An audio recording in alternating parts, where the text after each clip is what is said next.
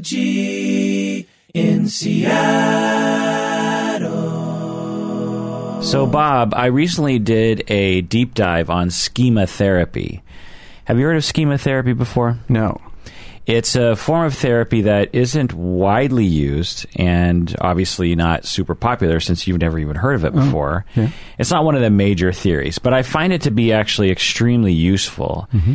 And I'm starting to modify the theory to my own way of thinking uh, to, to make it more make it make more sense to me which i think would be fine to the authors of the original theory you know i'm sure they wanted people to expand on it and make it particular to them and as i'm doing that i find that i'm trying to find real life examples to apply to the theory to test it to expand on it to give it more life Yeah.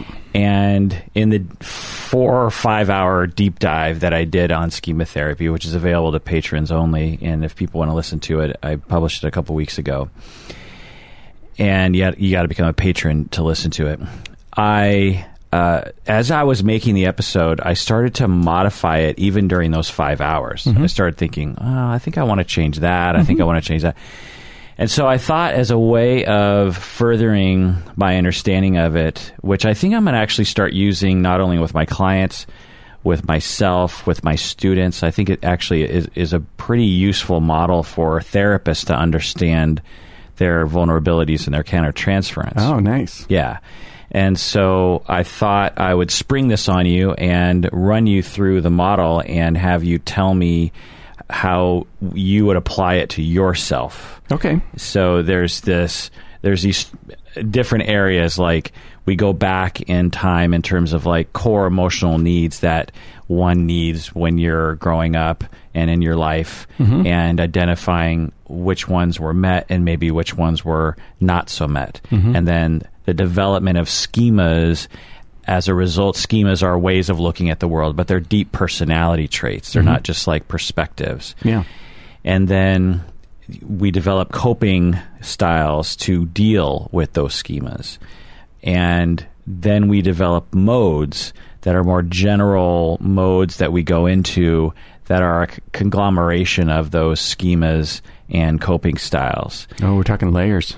yeah, and then it helps us to understand the our vulnerabilities, our self-talk issues, our uh, r- relationship issues, our sensitivities at work, our emotions, our needs better. I think I think it's a I think it's a very good model. But as I said, when I went through the the schema therapy model that was put forth by Jeffrey Young, I found that it some of it didn't really resonate with me. So I thought maybe we'd tease that out together. Yeah. What do you say? Let's play with it. and let's see what sort of schemas you have, Bob, Sure. as a result of your upbringing. We've talked about that before, We have. but but not in this way. Not in this way. So I'm going to run you through the 18 different schemas that Young put forth Oh. and see which schemas, if at all, you might have developed early in life. So are you saying that a person might have some of these, probably not all of them? Is that the idea? Got it. Okay. Yeah, I'm in. Right. So there's 18 different schemas that Young put forth. I'm thinking about altering them or adding to them a little bit. And uh, they describe them. There's even a measure that I've altered somewhat to make it more easily readable Mm-hmm. in terms of like, do you agree or disagree with this statement to test out which schemas you might even have? Oh, how interesting. Yeah. So let's do it and let's see what happens. What do you say? Sure.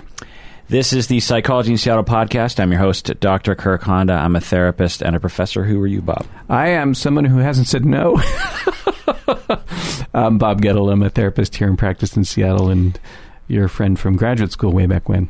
Yeah, so I sprung this on Bob. He sat down, he came over, and I was like, okay, well, let's just, because I guess there's a possibility Bob would have said, nah, I don't want to do it. Sure. Then I guess I would have turned off the recorder and uh, strangled him that's until he agreed to it. No, just joking. Yeah. Um, I would have, I guess, chose a different topic. So thank God Bob is agreeing to this.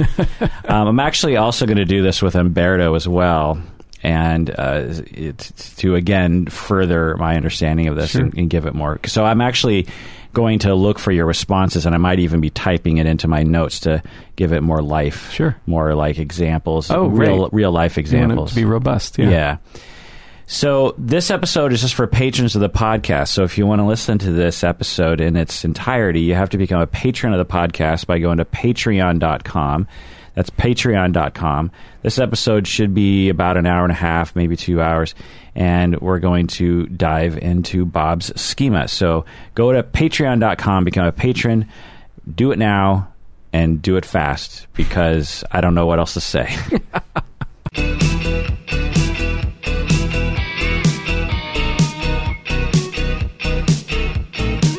All right, welcome to the Patron Zone, people. So this is again my modified version of Jeffrey Young's model. So let's um, you know consider that. Also, if anyone out there wants to come on the show and actually uh, have me assess them, not as a clinical assessment, of course, but as a as a discussion between two hu- humans that are just on a podcast, uh, I'd be happy to do that with people because I think it might. Again, it, I, I'm looking for real life examples to incorporate into the model because the the model and because there's a book that I have on schema therapy and there's various research articles on it, and there's not a lot of uh, real life examples to really flesh it out because we're talking about all of humans, you know, every human's sensitivities, every human's reaction to their sensitivities, you know. So I, I, I think it's helpful to have that all kind of fleshed out. Um, Hey, if I'm hearing right, Yeah. this is a model that's not based on pathology. uh, right. It's not like correlation, it doesn't correlate with any particular pathology. Oh, Right. okay. With like personality disorders or anything. I mean, there's Yeah. some talk about that, but I can it see- doesn't really map onto that very well. Some things kind of, and we'll, Yeah. you'll notice some some narcissistic things, some borderline things, Sure. some histrionic things, but it's but it's not clear, and I, it's almost like they just started over from scratch, which is, I think is kind of cool. I like that. Yeah, Yeah. and it actually has changed, you know, because I've relied on the personality disorder model to help me understand human beings Sure. and to pro- provide those categories Mm-hmm. but I find that this is more micro, and I think it captures more people. Mm-hmm. You know how there's like some personality issues, and you're just like, well, there's there's no real correlate to a personality disorder. I mean, Mhm. it's kind of like this, but it doesn't really. Mm-hmm. Well, schema therapy uh, is flexible enough that it can capture certain kinds of people that wouldn't be represented. It also differentiates between different kinds of personality disorder people, if that makes any sense. Sure. But they, uh, but they don't even. I, I think it's just sort of obvious. But anyway, Yeah, they don't necessarily think that way. no. Yeah. Okay, so core emotional needs. So Sure. we got to start there. That's that's where all this begins. We're basically born with these core emotional needs. We have certain needs for, and I and they they put forth a bunch of needs, but I I made my own categories, and so I have number one. Uh, secure attachment. So this is for you know our need for love, our need for nurturance, our need for attention, attunement, empathy, validation of feelings, validation of needs. So for you, Bob, growing up, w- was that need complicated at all? Yeah, very complicated. How so? Oh, um, um, well, in a nutshell, um, my father had a temper problem, and so was sort of a moving target in terms of how safe he was, um, and um, uh, it's hard to say um, about my experience with my mom. Uh, It's um, a bit fuzzy, uh, not so great in lots of ways. Um, my my poor parents actually started out uh, with very little of their own emotional support, and they got married at, at you know common for them at the time in their early twenties, um, and uh, were pretty much on their own and did not have in uh, from what I know either them a very safe or secure upbringing. My dad's parents were aloof. Uh, or his father in particular, his mom, I think, present, but she um, was diagnosed with breast cancer when he was um, born, and she was 42 at the time. My my dad's parents were late bloomers, um, and she died when he was 15. And uh, the little bit I know about his growing up, it's kind of a weird place. And then my mom um, grew up uh, in, for financial reasons. Sh sh her parents moved back in with her paternal grandparents, and that created a kind of a shitty power struggle under the roof. And um, my my mom's family's Irish Catholic, and so her father, I think, is somewhat common for Irish Catholic, particularly at the time, was absent, um, and um, her mother, I think, removed, remote, and distant, though very interested in her education. She made sure she. My mom has two sisters and a brother. She made sure that. Um, uh, all the girls went to college, but the two choices were teaching or nursing. So her two sisters are nurses, and my mom was a teacher back in the day. Anyways, um, so for the, that for um, somewhat unusual at the time, but my mom uh, was college educated back in the fifties, and um, but so her um, her mother passed when she was twenty one or two, 22, I think, right before she got married, right before my mother got married. Anyways, so my folks were pretty much on their own. And um, I think being on their own with the kind of um, experiences they had created a kind of limitation. And then they had four kids. So I was born, my father was 27, my mom's about 26.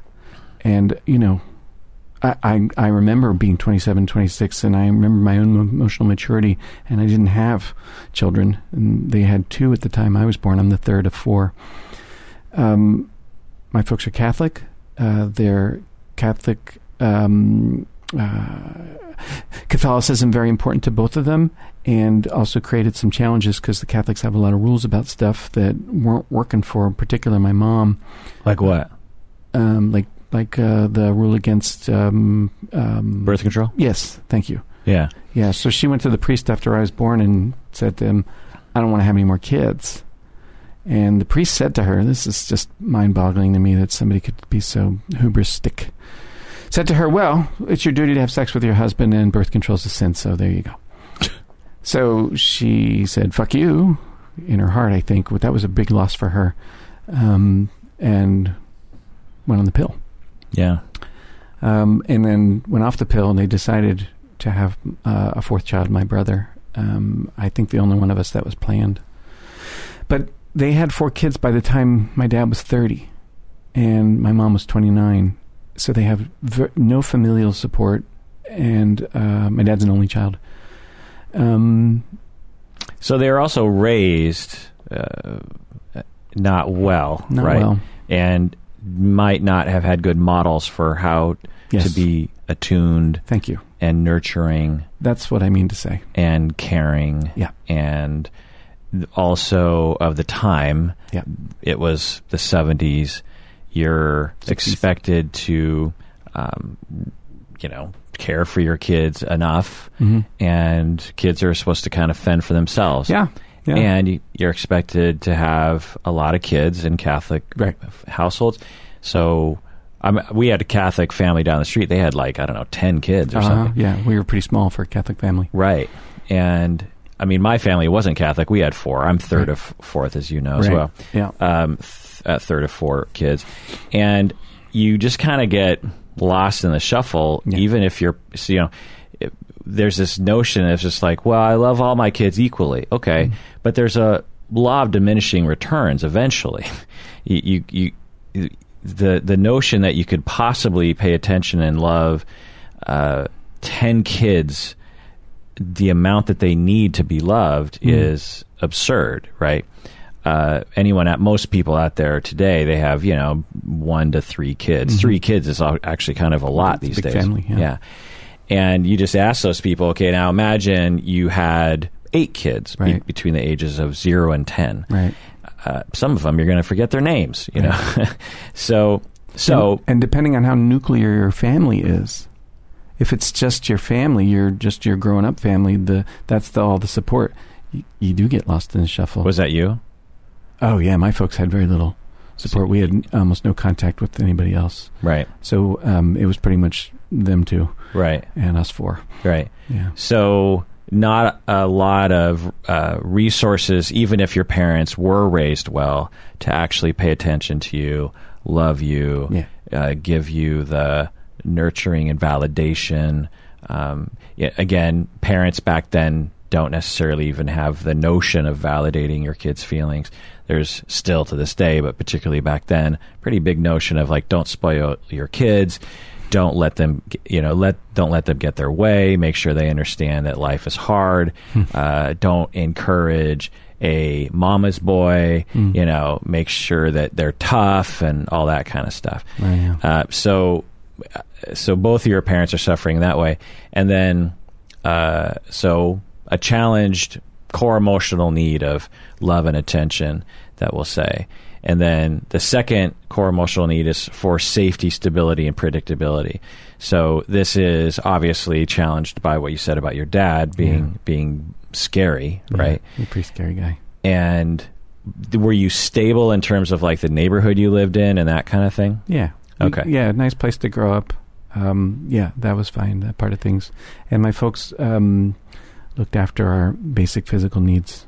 You know, What about basic predictability on No. your day to day life? No. No predictability. Ugh. Because your dad. Yeah. Like it's like you don't know what kind of dad you're going to get on a given day. my dad uh, was a CPA, and the times that felt safest were during tax season because he worked very long hours, and so he wouldn't be home till eight or nine at night. Uh, those were uh, times where I felt safer.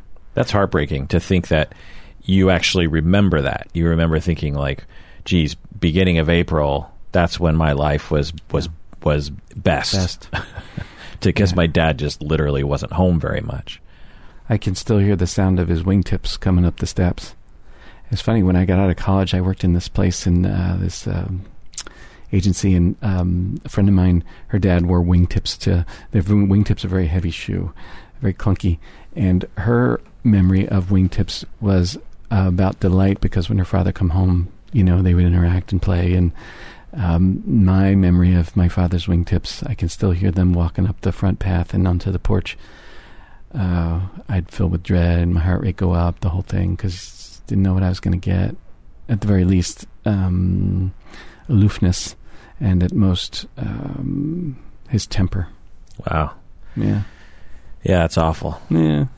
so challenged emotional needs of love to challenged emotional needs of safety obviously Yeah. the third core emotional need that i've categorized here is a sense of identity and a freedom to express one's needs and emotions uh, was that challenged Oh, yeah.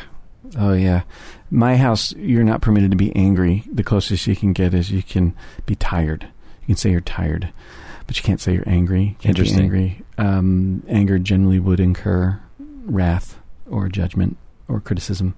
so people would code their emotions as as tired instead Yeah. of anything else Yeah.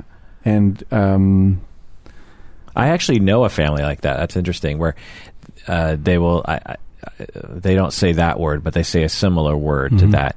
And I've over the years, I've realized, oh, they just use that word for everything. everything. And I've tried to get them to use a different, to use more specific words. yeah, Um, but perhaps it's safer safer. because it's like, well, you, you can't do anything about it. That's a physical thing. You're Yeah. tired, and everyone gets tired Sure. and it's not threatening in some way. Mhm. It's not accusatory. You know. Yeah, it's it's just you're tired, Also puts people off because nobody questions being tired. They just leave you alone. right? Yeah. Yeah. So you weren't allowed to be angry. No. Were you allowed to be happy, like joyful, like yay? Um, I wouldn't say I was disallowed for that. Uh, I don't think I remember feeling very much joyful. I was a kind of frenetic kid. I ran everywhere around the house, and that would drive my dad nuts. Um, uh, I think um, anything I did that was quiet would have been okay. Hmm. What about a sense of identity, a sense of who you are, and uh, as as developmentally normal it would be Yeah. from the ages of three to fifteen? Right. Um, you know, I would say that that um, having a sense of identity uh, was not encouraged. Having a following the rules was encouraged, um, and um, stepping off the path was dis- s- discouraged. I guess that's the way to put it. It's more like a euphemism.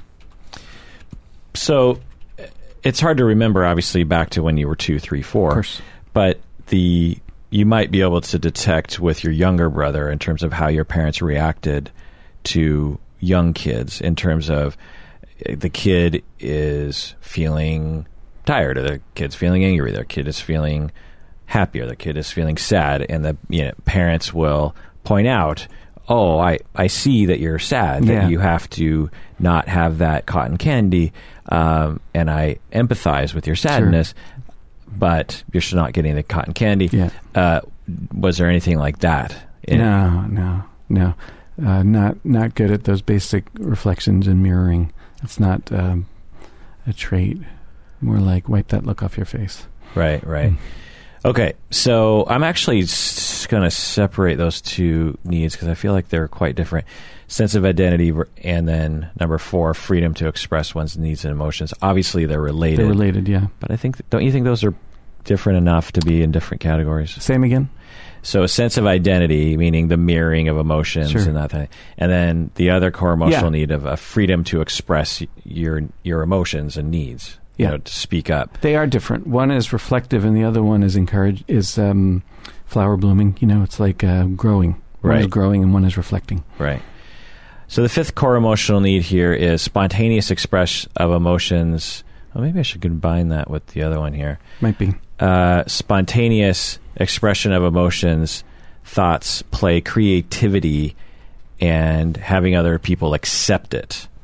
Um, so I guess you've already talked about that, but any more words about creativity, that kind of thing? Uh, my dad valued academic achievement, so to the degree that that's creative, um, Because you're a creative guy. You, Yeah. you like to write. You Yeah. like art. and other kinds of things like that. And Yeah. so, uh, were you en- were you allowed to do that or encouraged and accepted as a young person doing things like that?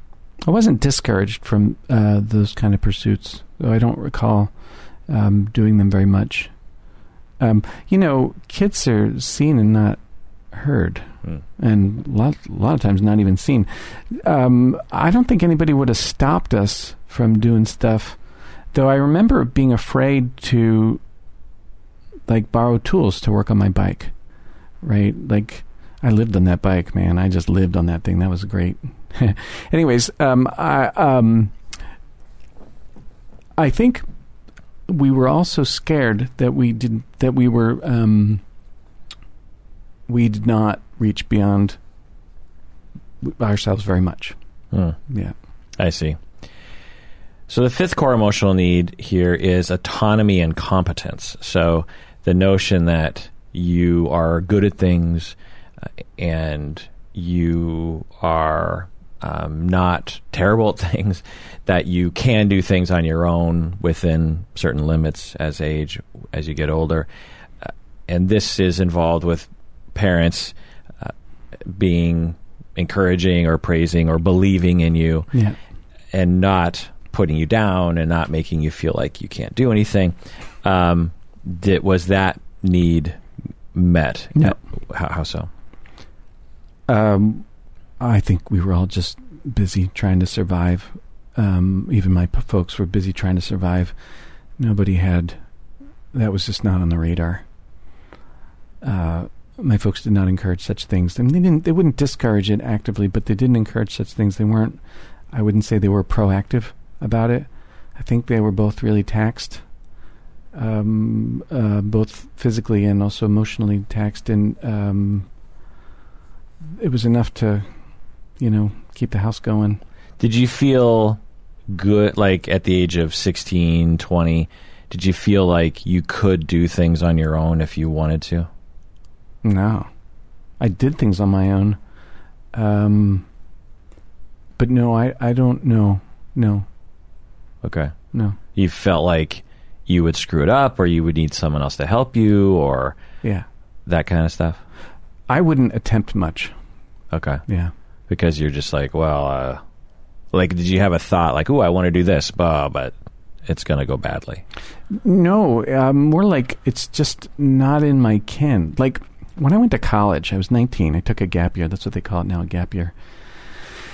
And when I went to college and discovered that you could actually study shit that wasn't like math or English or you know whatever that that, that was actually street legal, I I was both s- it was so weird. It was so weird that a person could study something like I don't know, think of a Basket weaving. basket weaving. Yeah, right. Like I had a friend who was an art major, right? Like I mean, that you could that you could do like that that and that people felt free to do such a thing. You know, like I went to college. I'm like, I guess I'll be an engineer because that's what my brother did. Um, but I didn't really have any interest in math or science. But the idea that I might actually figure out what I had an interest in and have freedom to explore it, that was weird. Really, really weird. And I think I probably didn't take full advantage of all that was available in college um, as much as I could have. I don't know what I would be if I wasn't doing this. But I, when I was a senior, I took an acting class, and it was terrifying and awesome all at once. Hmm. I Yeah, didn't know that. yeah. Were you in a play or a production of some kind? Not in not in college. I I uh, was in a community theater play um, when I got out of college. Um, that was also wonderful and terrifying. Actually, when I got out of college is when I actually started to become me uh, more so because I, I didn't live at home anymore. I lived where I lived and I didn't have any constraints. I paid my own rent. I was sort of on my own. I worked three jobs and uh, it was that was like a renaissance time for me. And that's when you got a job working with mentally ill people. Yeah, yeah. I got a job at a runaway shelter right out of school, um, and then also at a psychiatric hospital with children, uh, working with children four to thirteen. Both of them just wow. I mean, eye-opening beginning experiences. But at the same time, I was I taught myself how to draw.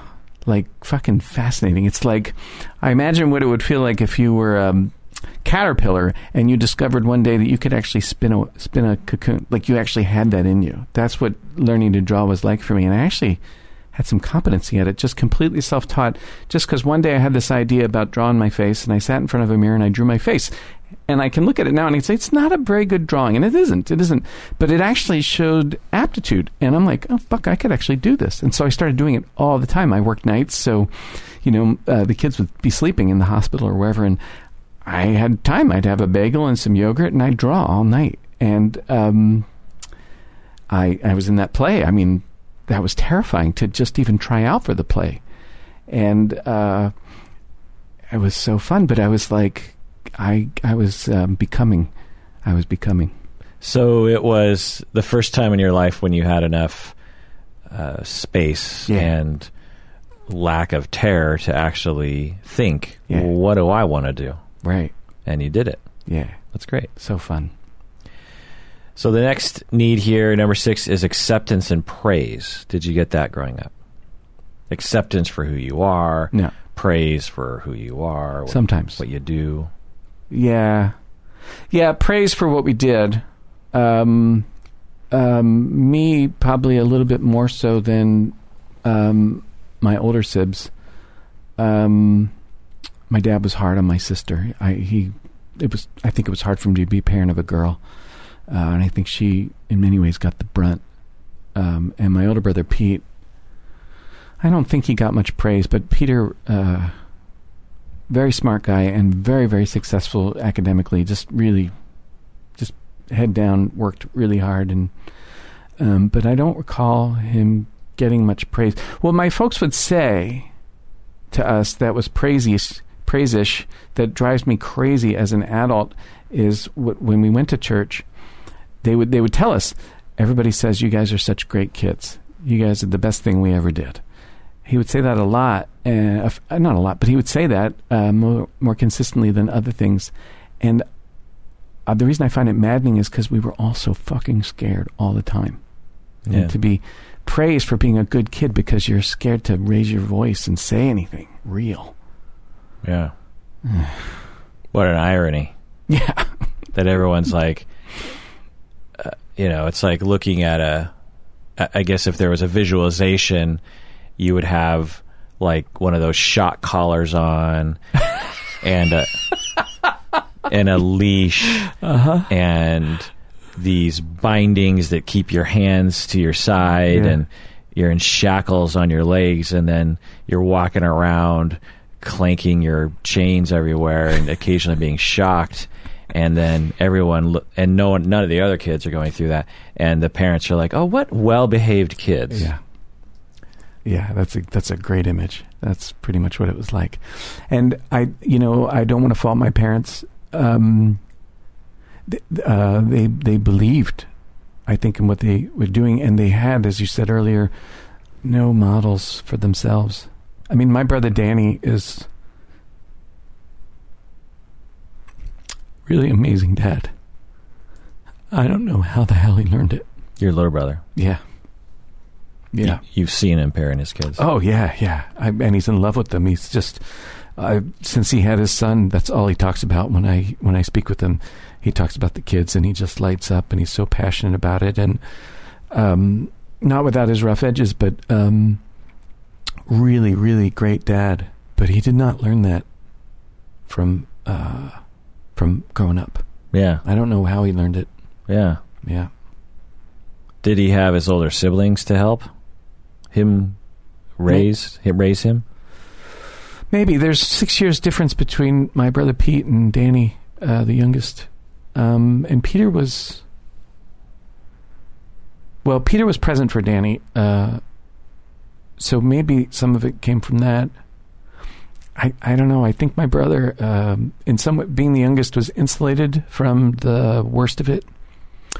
Um, but also, I think he just has some kind of temperament that makes him very, very strong, very tough. And I think that protected him. Because he must have been scared too.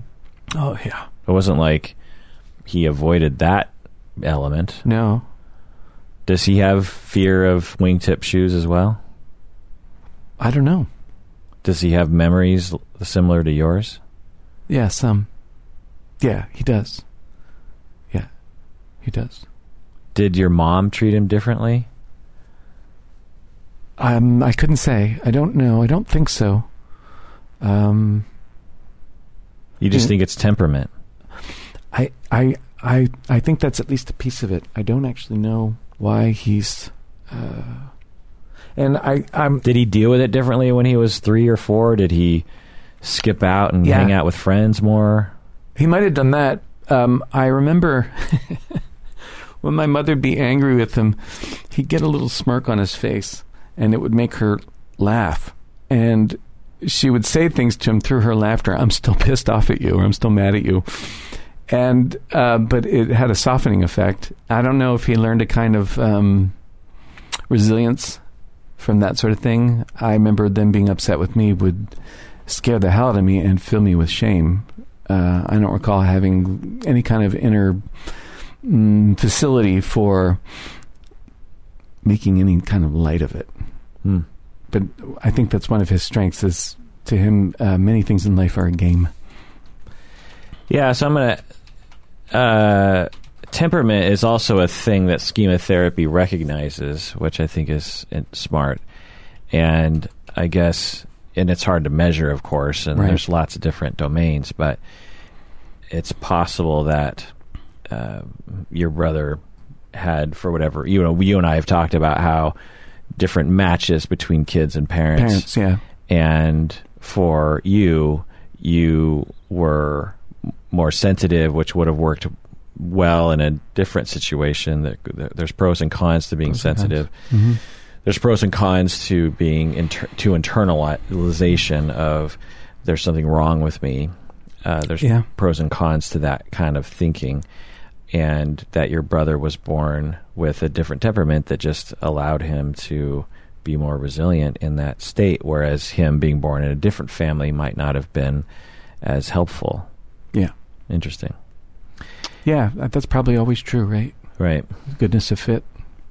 so seven we Mhm. have realistic limits and self-control so this is like the need for parents to give us uh, an idea of where limits are, where the fence is, and opportunities to learn self control. You know, some kids are raised pretty wild, pretty, and the parents are pretty negligent, and the kids never really learn uh, the boundaries to behavior and they they're never given an opportunity to really think okay how do i how do i can and and help with controlling your urges controlling your uh, emotions and channeling them in more functional ways Mm. was that need met for you No, um, I'd say that we were scared or shamed into behavior, um, but uh, my folks were not good at um, um, just telling us the consequences of our actions. You know, you scared me.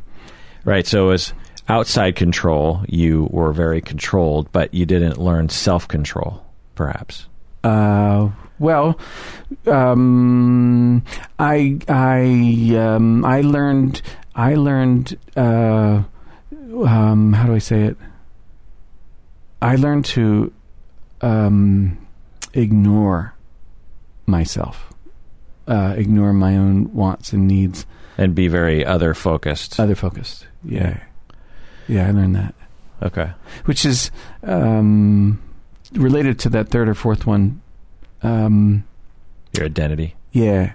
So, but the experience of limits, it's it's like, um, hey, uh, so like you hop the fence to go into your neighbor's yard, and they don't like that, and they ask you to leave. Uh, my experience is more like if you hop the fence, you're going to get shot by the prison guard. right That's a that's a grisly image. Right. It's not like uh, there's because there's logic to it. It's like if I hop the fence and I'm in someone's yard, they're gonna it's gonna kind of bother them and they're gonna kind of be upset with me. Yeah. And so, uh, whereas if I burn their house down, they'll be really upset with me. Right. As opposed to if I do anything that in one weird way or another annoys my dad, then I'm going to get the full brunt of his punishment. It- Yeah. There's like no there's no differentiation. No. And the last core emotional need here is for guidance and mentoring. Did you have that growing up? Yeah, to some degree. Um, you know, like I said before, uh, they uh, valued academic achievement, and I was always a pretty good student. Uh, so there was guidance that way. Um, and there were moments of uh, tenderness with my parents. Um, uh, mentoring, mentoring. I'd say there were some moments of that, but mostly I was afraid. So Mm, and I also, I, yeah, um, it was important to me not to be seen. So I don't think I would have um, presented much of an opportunity for any kind of mentoring. I know as an adult, I fucking hate it. I feel with shame if I need coaching. Uh, it's humiliating to me, um, which If you need coaching on something that you feel that you're good at already, um, or of I- any sort. Yeah, I don't have to be good at it. I can be bad at it, and and uh, coaching is humiliating to me. like your Like- wife looking over your shoulder as you're making an IKEA uh, shelf Uh huh. and thinking you're doing it wrong. Yeah, yeah. The other day in the car, she's like, "Put on your blinker." I'm so fucking annoyed, but inside it's like oh, I'm ashamed. You know, I really am, and uh, it's really fast. Um, I, I, in in terms of my work life, I put up with a a lot um, because I, you know, I feel an ethical responsibility to become competent. So, um, coaching and mentoring. Uh, I've had very good supervisors, uh, two in particular that come to mind. Um, who very patient, very kind with me, but excruciating for me, uh, um, uh, humiliating to have need. And so one of my vulnerabilities is I try to present well, and I don't I don't like showing my um, weakness. Hmm. Yeah, Interesting. but um, I, I've done that a lot um, because it, um, it was important to get competent. And I'm guessing it's healing to have a trustworthy human who doesn't bring the full brunt of punishment down on your head if you do anything a little askance. Healing, yeah, uh, it doesn't seem to have impacted my shame. That's that's mm, Robust. really sh- robust.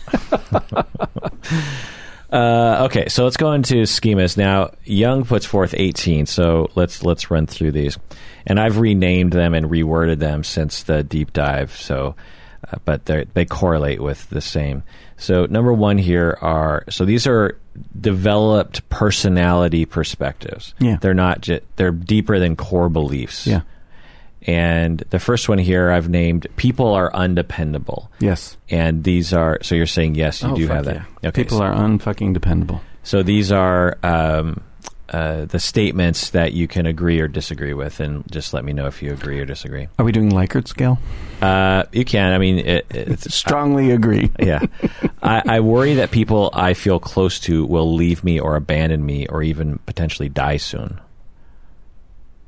Uh, not death as much. The other two for sure. Yes. Okay. Maybe I should break that one out. 'Cause It's a little weird. It feels a little weird to have it included. Well, it's- you know, it's interesting because um, if you think of it from a trauma point of view, um, a foreshortened sense of the future is one of the you know one of the uh, symptoms of that of PTSD. So it might be important to leave it in and see who responds to that. Right. It'd be, in fact, it'd be interesting to find out if there are folks who have a schema about their People uh, close dying. ones dying. Yeah. Yeah. I feel like it's a little different, though. it is. Um, I feel lonely. Yes, I feel myself clinging to people I'm close to because I'm afraid they're going to leave me. yes. I feel that I lack stable emotional support from other people. Mm. Yeah. I expect close relationships to end. Mm, no, no. I work pretty hard to keep them. I sometimes feel like I'm addicted to people who get close to me. No. I sometimes drive people away with my clinginess. Oh, no, no. I mean, I'm afraid I would, but no. When a loved one leaves me alone, I feel desperate sometimes. Yes. Sometimes I avoid close relationships to avoid the fear of disappointment. Um, there, theirs are mine. Uh, you My Fear- disappointment. I fear avoid of- close relationship to avoid disappointment. me being disappointed. Um, I don't know. Close relationships are unpredictable in that they will suddenly switch from being interested in me to not being there for me. Um, uh, my response to that is not yes or no. Uh, what I want to say is, I work really hard to keep it so that shit like that don't happen. If I if I express my true feelings, people will leave me. Yes. Uh, that's interesting. I didn't. I see some of these. I didn't know that about you. Hmm. So they call this the abandonment instability uh, schema, but I'm calling it the the people are undependable uh, schema. Mm-hmm. So for each of this schema, so it seems pretty clear you have this schema that people are undependable, Mhm. based again on your core emotional needs not being met in a particular way growing Mhm. up, because people weren't dependable. Your parents weren't dependable to uh, be there for you, emotionally supportive t- for you, non-rejecting of you, and so as children and as adults we have ways of coping with the schema because the schema is always there. It's a personality trait. We interface with other people and we're like, well, you know, that person's undependable, that person's undependable, everyone's undependable. Yeah. And so we have to have a coping style. And so what schema therapy Jeffrey Young puts forth, what- which I think is pretty interesting, is he has the fight, flight, or freeze response. And the freeze response is the surrender response. Is that that's what they call it? The uh, flight is the avoidance response, and the fight response is the overcompensation response. So, common examples that they put forth are the surrender response is selecting people who don't want to make a commitment to you. So that's, you know, surrendering to this notion of, well, people are undependable, so I'm just going to I'm just going to surrender and be attracted to people who are undependable. Mm-hmm. Uh, the avoidance response is just to avoid relationships altogether. Mm-hmm. The overcompensation, the fight response, is to cling and attack when people when you feel rejected by other people. So, which of these three d- or of, or others do you do you do? I'd say fight. Um, are we distinguishing between um, attachment relationships and other kinds of relationships? I mean, of course, aca- attachment relationships would be more relevant, but I guess it could be anybody, really. Fight for sure. Okay. Yeah, fighting though, um, it's an interesting way to think about it because fighting doesn't nec- the way it's described here doesn't imply in- aggression. No. It's just uh, overcompensation. It's like Yeah. I'm I'm leaning in. I'm gonna I'm Mhm. gonna actively try to. Uh, uh, beat this one back. I'm Yes. gonna, you know, people are independable. Well, I'm just gonna make them dependable, Mm-hmm.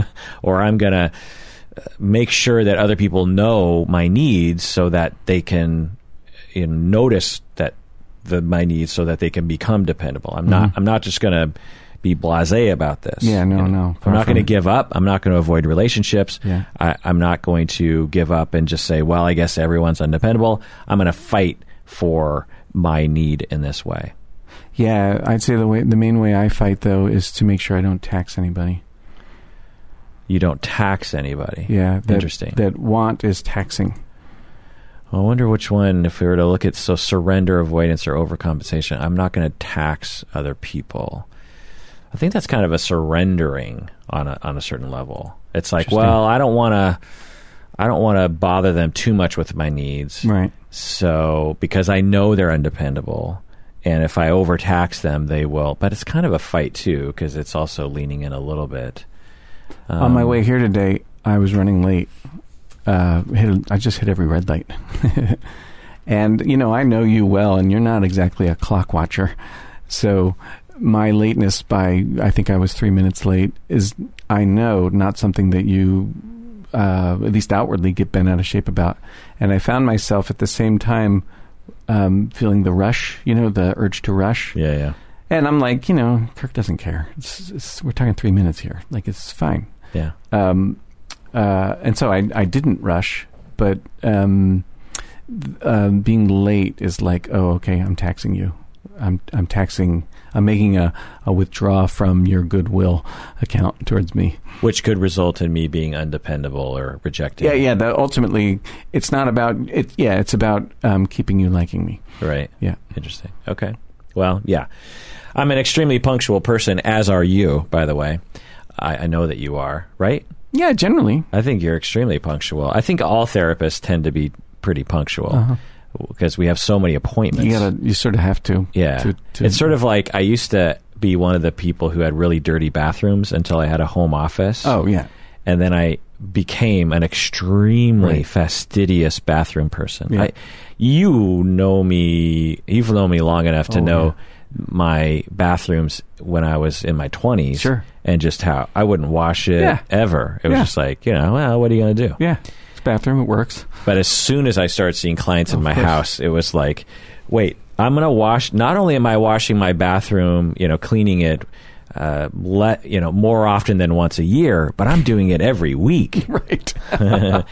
and and to this day, like even if I don't think people are coming over to the house, I, seeing any kind of thing in my bathroom that is bothersome, I immediately try to clean it up. You clean it. Yeah. Okay, so the second schema here is people are harmful. So statements that you can agree or disagree with. Mm-hmm. I often feel that I have to protect myself from others because they are likely to hurt me. Ah. I don't know. I get scared of getting hurt, but the hurt I get scared of is usually rejection, not that someone's going to whack me. No, it's it's it's harmful emotionally and physically. So should I say that? Sure. People are harmful uh, emotionally or physically. Yeah. Um, it's only a matter of time before someone betrays me. No, I wouldn't say that. Most people are selfish or fake. And, you have to exist to be betrayed. oh, interesting. Yeah. Go ahead. If you did exist, would you worry about being betrayed? If I did? Yeah, Yeah. yeah. Yeah. So do you? s- I mean, sometimes you know you exist. So do you sometimes uh, have that theme? No. Okay. Um, most people are selfish or fake and only think about themselves. Oh, no. That's that's too much. No, I don't think that's true. It's hard for me to trust others. Yes. I sometimes will hurt others before they hurt me. Oh. No, no, I don't think that's true. I don't I don't no, no preempt I don't preemptively hurt people. I need solid proof before I can trust someone. Mm, that one's tricky. Yeah, It implies that you have this sort of gonna trust. I don't I don't have that. yeah. So I don't even look for proof. Okay, so I, am not going to trust them at, at all. Yeah. I sometimes test others to make sure they can be trusted. Yeah, I think I do that. Uh, I hate that I do that, but I think I do that. I can tell you a number of stories of people who have mistreated me. Yes. Okay, so this so this is like not as strong uh in terms of the alignment with your schemas Right. as the people are dependable, but you know people are harmful. It sounds like some. Yeah. So the coping again, surrender is to select abusive or mist, you know, partners, people who be it. uh, Maybe I should say uh, attracted to people who mistreat me. You know, You know, the idea of, I mean, I, I, I hope that um, we'll expand on this idea of attraction. Because, you know, you ever hear people say, well, you know, like, I must pick people that are going to, you know, blah, blah, blah, blah, blah. Yeah. Okay. I've always had a problem with that because I don't think, I don't understand that. And I don't think, I don't get it. I don't really get that. Yeah. I'm, not, I'm not sure I believe that that's, that that's true. Maybe it is, though, but I don't really know. Well, I mean, it's bigger than that. Obviously, that people will talk about how they were abused, say, a woman sexually by her father, Mm-hmm. and she has three major boyfriends when she's an adult, and all of them were sexually uh, abusive to her or her children, and she's like, "How is this happening? Mhm. It's not obviously. I'm not looking." For these Yeah. kinds of people, I know Yeah. how harmful they can be. I Right. grew up with one. Right. Why in the world Uh huh.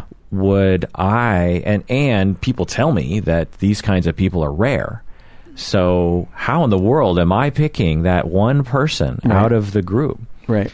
Um, so that's what we mean by attracted to. It's it's it's an attraction between the people. By the way, it's not just from the victim. It's, One- one way, yeah. Yeah, it's it's it's a chemistry ish thing that happens between these people that is related to both of their schemas. We could say.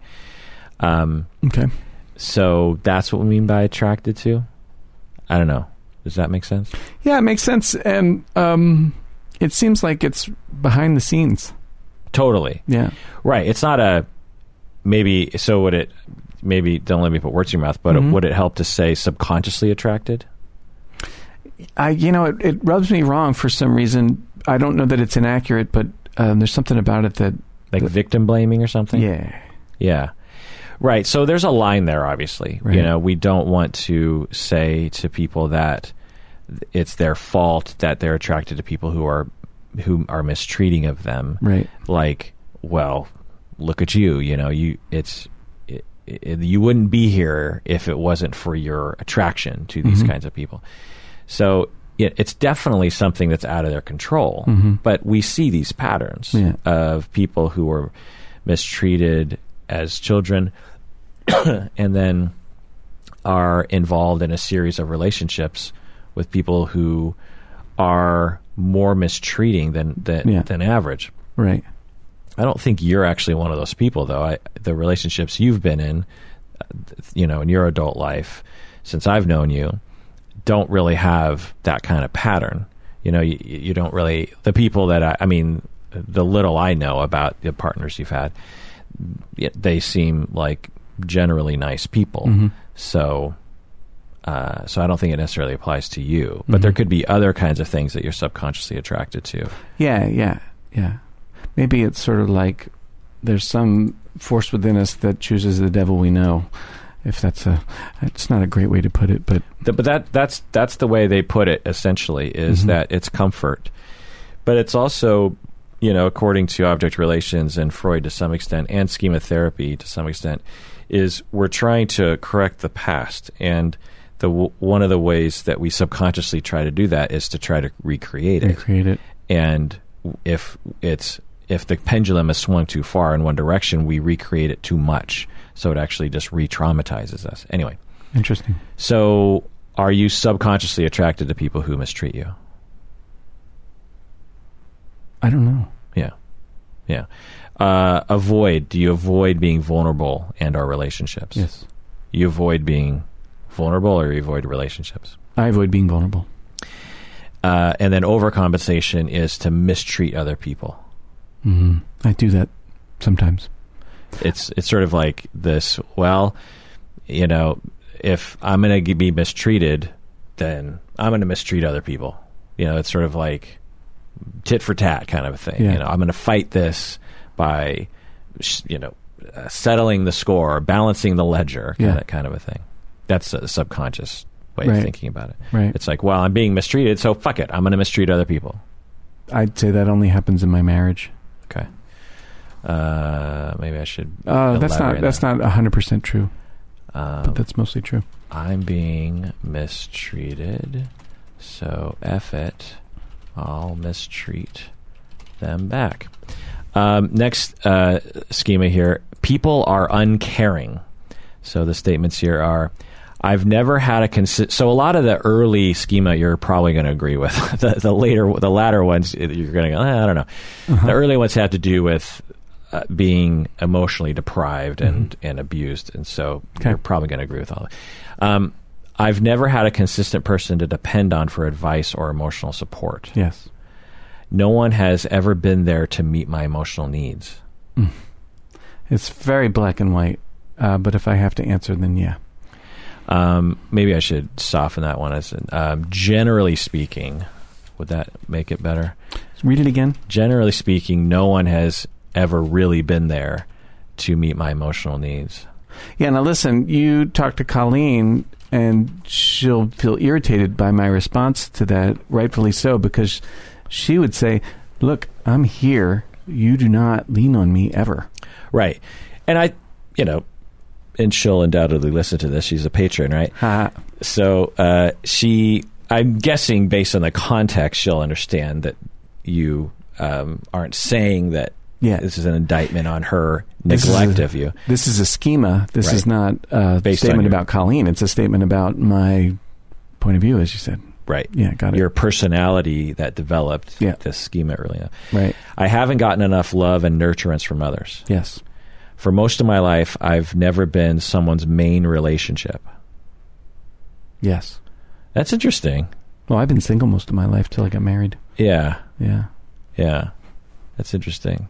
Because I, I find that item to be interesting because it's like this notion of like feeling like, well, there's been times when I've been the number one priority in like this person's life for this amount of time, or uh, or even multiple people that I'm at least top three. I, I get that vibe, but for you, you're just like, no, I've never really been someone's top priority and you know that's in that I because when I I because I don't identify with that one, and so Mhm. that that one's just like, do people walk around feeling that way? 'Cause especially people who are social like you. Like Mhm. I get it if you're alone and you're avoiding relationships and Yeah. you don't leave the house and you just have a bunch of acquaintances, but you've had like very close relation. You you're a very close relationship guy Yeah.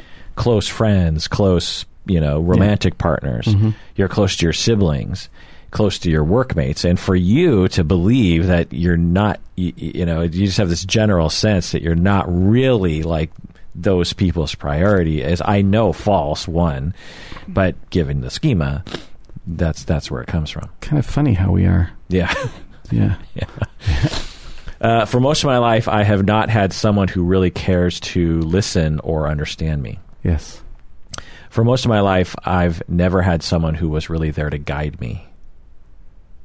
Yes. That's an interesting one. I think I should, I should get rid of that one because that one's, but I'll leave it. in. Anyway, so the coping surrender is you select emotionally depriving people and you don't really ask them to meet your needs. Yes. Oh, interesting. Interesting.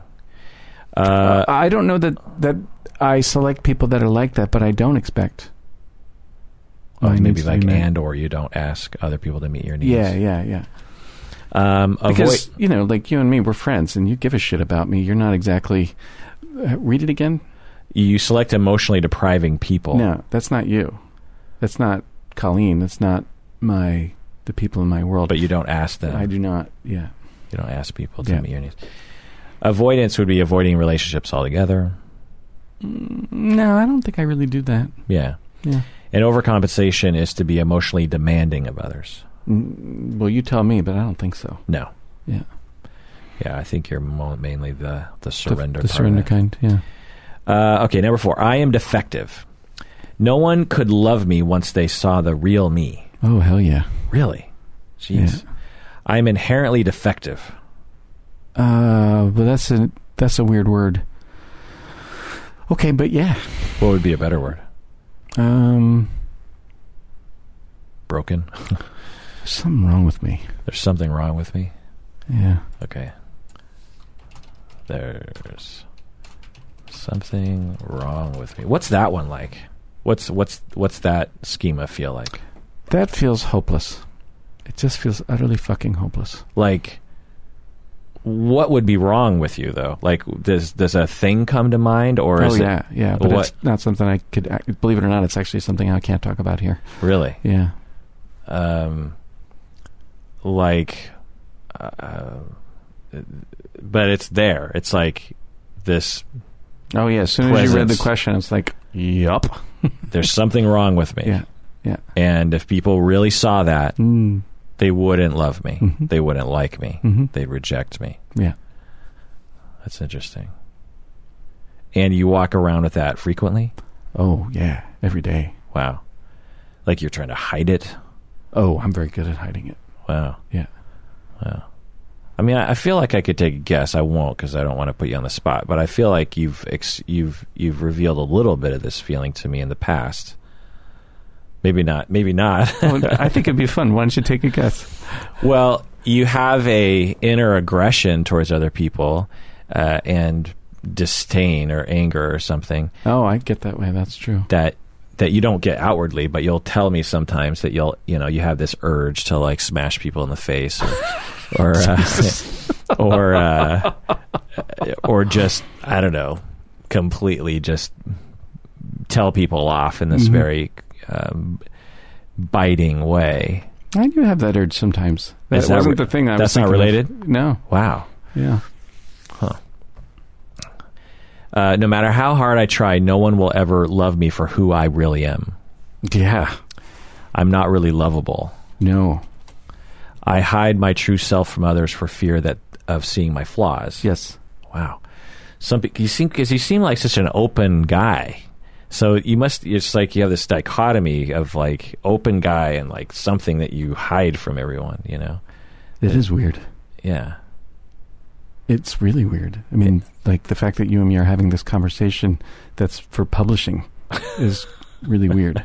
I bet. Yeah. Yeah. I Well, noticed that I want to do it. uh, Yeah. Well. So that's, you know, it's a weird contradiction. Yeah. Yeah. Do you talk about it very much? Talk about what? This. What's the this? The, fact that you hide something? No. With your therapist? Uh, not much, but he knows that I hide. I've told him very explicitly, I'm hiding this and not talking about this with you. And if I do talk about it with you, I better have a really clear reason for it because I am not going to sit here and confess. Oh.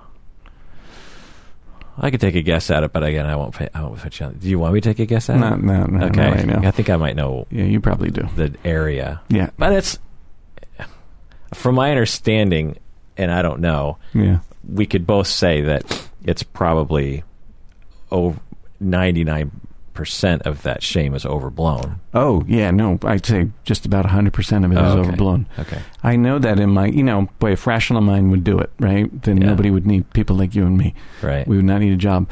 Uh, or but this have one. plagues you. This this Oh, shame yeah. plagues Oh, you. This is terrible. Were you shamed for this when you were a kid? That's a great question. Yes and no. Um, you know how, like, um, if you don't get mirrored, you don't feel like you're okay? Yeah. That. Yeah. There's a part of life that my folks just ain't going to touch. Well, and society yeah, yeah. and that's Catholicism. true. Yeah, yeah. Right. And the era. Yeah. Yeah. Yeah. Um I hide my no no. Some people some people like me, but that's only because they don't really know the real me. Yeah, I have that fear. People close to me often harshly criticize me. No. That doesn't that one some doesn't seem to fit. Um, sometimes I'm drawn to people who are critical. No, I don't think so. I have more secrets than other people do. Yeah, I think that's true. Yeah. I'm terrified that my defects will be exposed. Yes.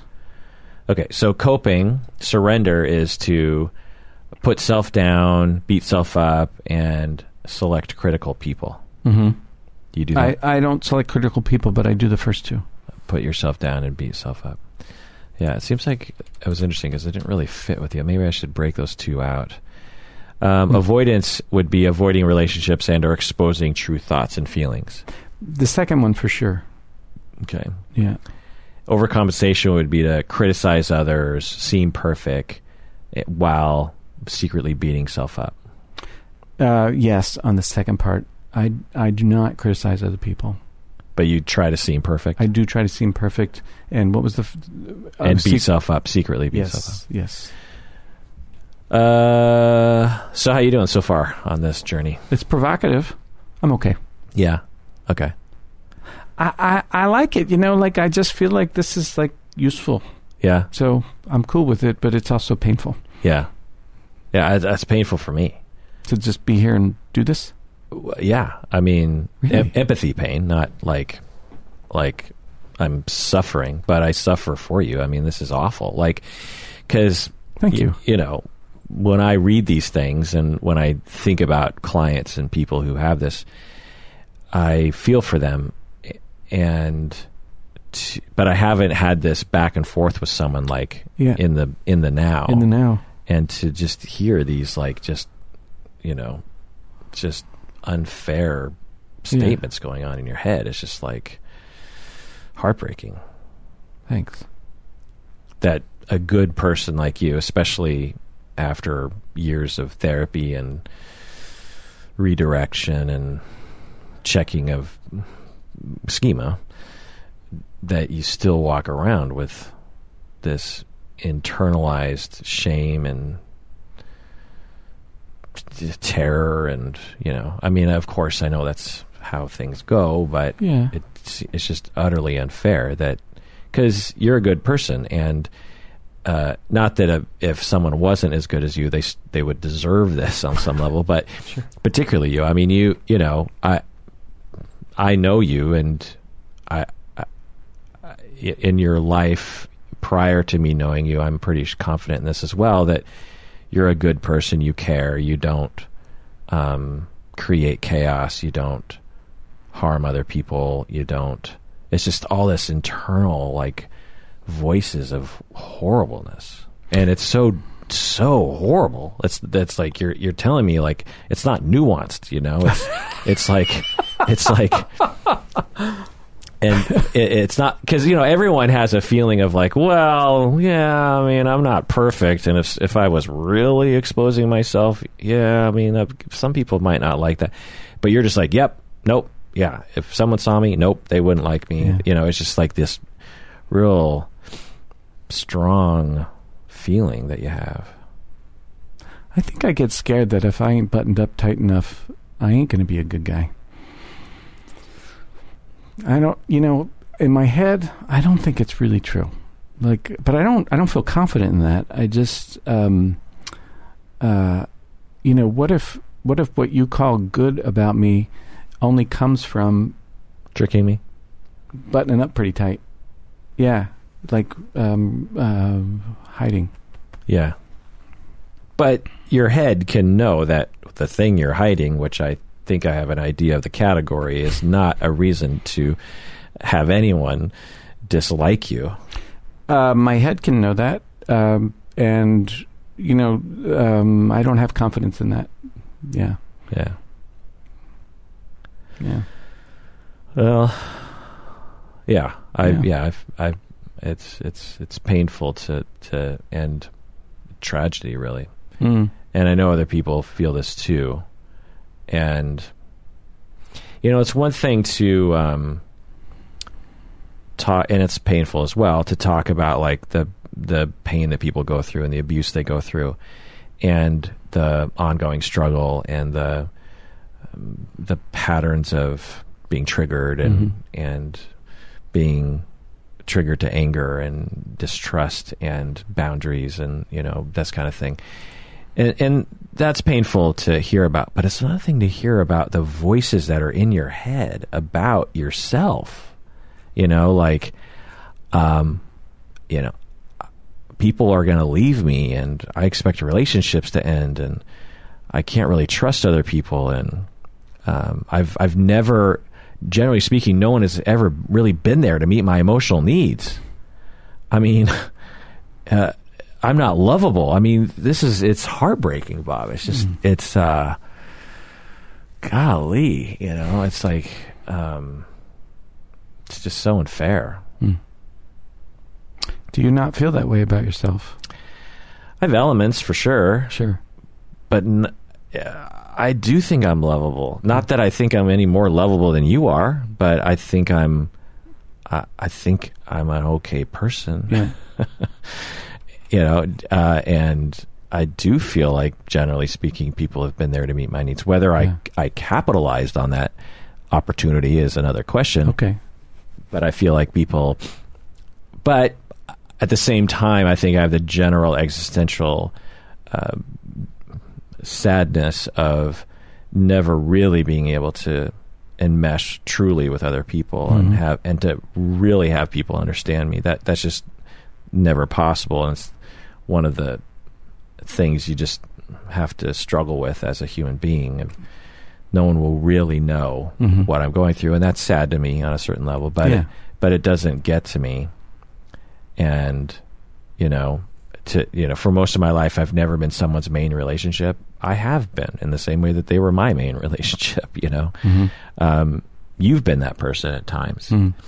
um, uh, uh, I feel lonely. Um, not usually, you know. Mhm. Uh, I feel like people are. I feel like people are dependable. I feel like people are. Certain people are extremely dependable.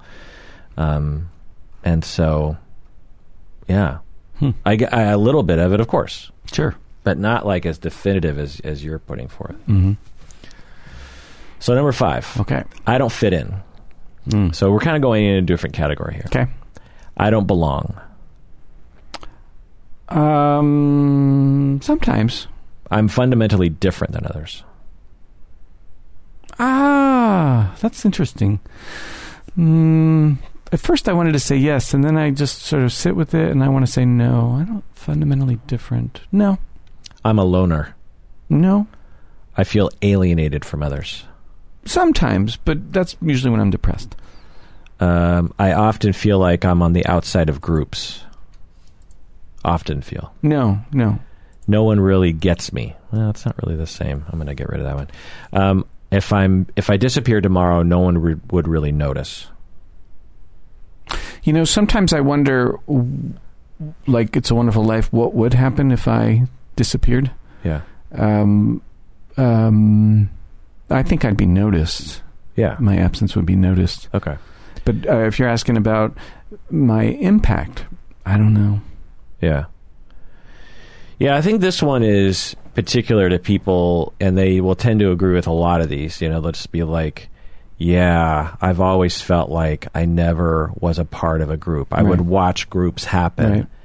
and I never felt like I was a part. I was Right. always an outsider. I was Mhm. never really accepted into that group Mm-hmm. and if I was in the group, I always felt like, man, uh, this is weird, Mhm. and surely everyone notices how much of a s- s- sore thumb that I stick out of this group. Like I, I'm not a part of this group. Like you don't really feel that Mm-hmm. No, way, no, I don't feel those ways. right? Because you're part of a, a number of groups, um, some long-standing groups, Yeah, and feel, and you're like the linchpin to these groups. sometimes. Yeah. Um, okay, so there's different coping with that, but we won't go into that. Okay. Number six, I am incompetent. Uh, So I do not feel capable. No, I often need other people to help me. no, I don't cope well by myself. no, I'm better off when others are taking care of me. no, I have trouble doing things unless someone guides me. no. I often screw things up. Yeah. Well, you know, learning curve. I sometimes feel like a child in an adult's world. No, Adult responsibilities often overwhelm me. no, no, no. Yeah. No. Okay. So you don't have that. No, I sure don't. Yeah. Well, that's good to know. Yeah. Um, and some people do. Yeah. Seven, the world is dangerous. I often have the feeling that something bad is about to happen. No. I often feel like a disaster, natural, criminal, financial, or medical, could strike at any moment. Mm. Yes, but I don't live in fear of that. I sometimes worry about becoming a street person. No. I often worry about being attacked. No. I put a lot of effort into avoiding getting sick or hurt. No. I often worry that I'm going to get a serious illness. No. I'm a fearful person Yeah, but not like this is in describing. this way. Yeah. I often worry about the bad things happening in the world, like crime, climate change, politics, the financial market. I do worry about that stuff. I sometimes feel like I'm going to have an anxiety attack or go crazy or have a heart attack. No. Um, I feel like the world is a dangerous place. No.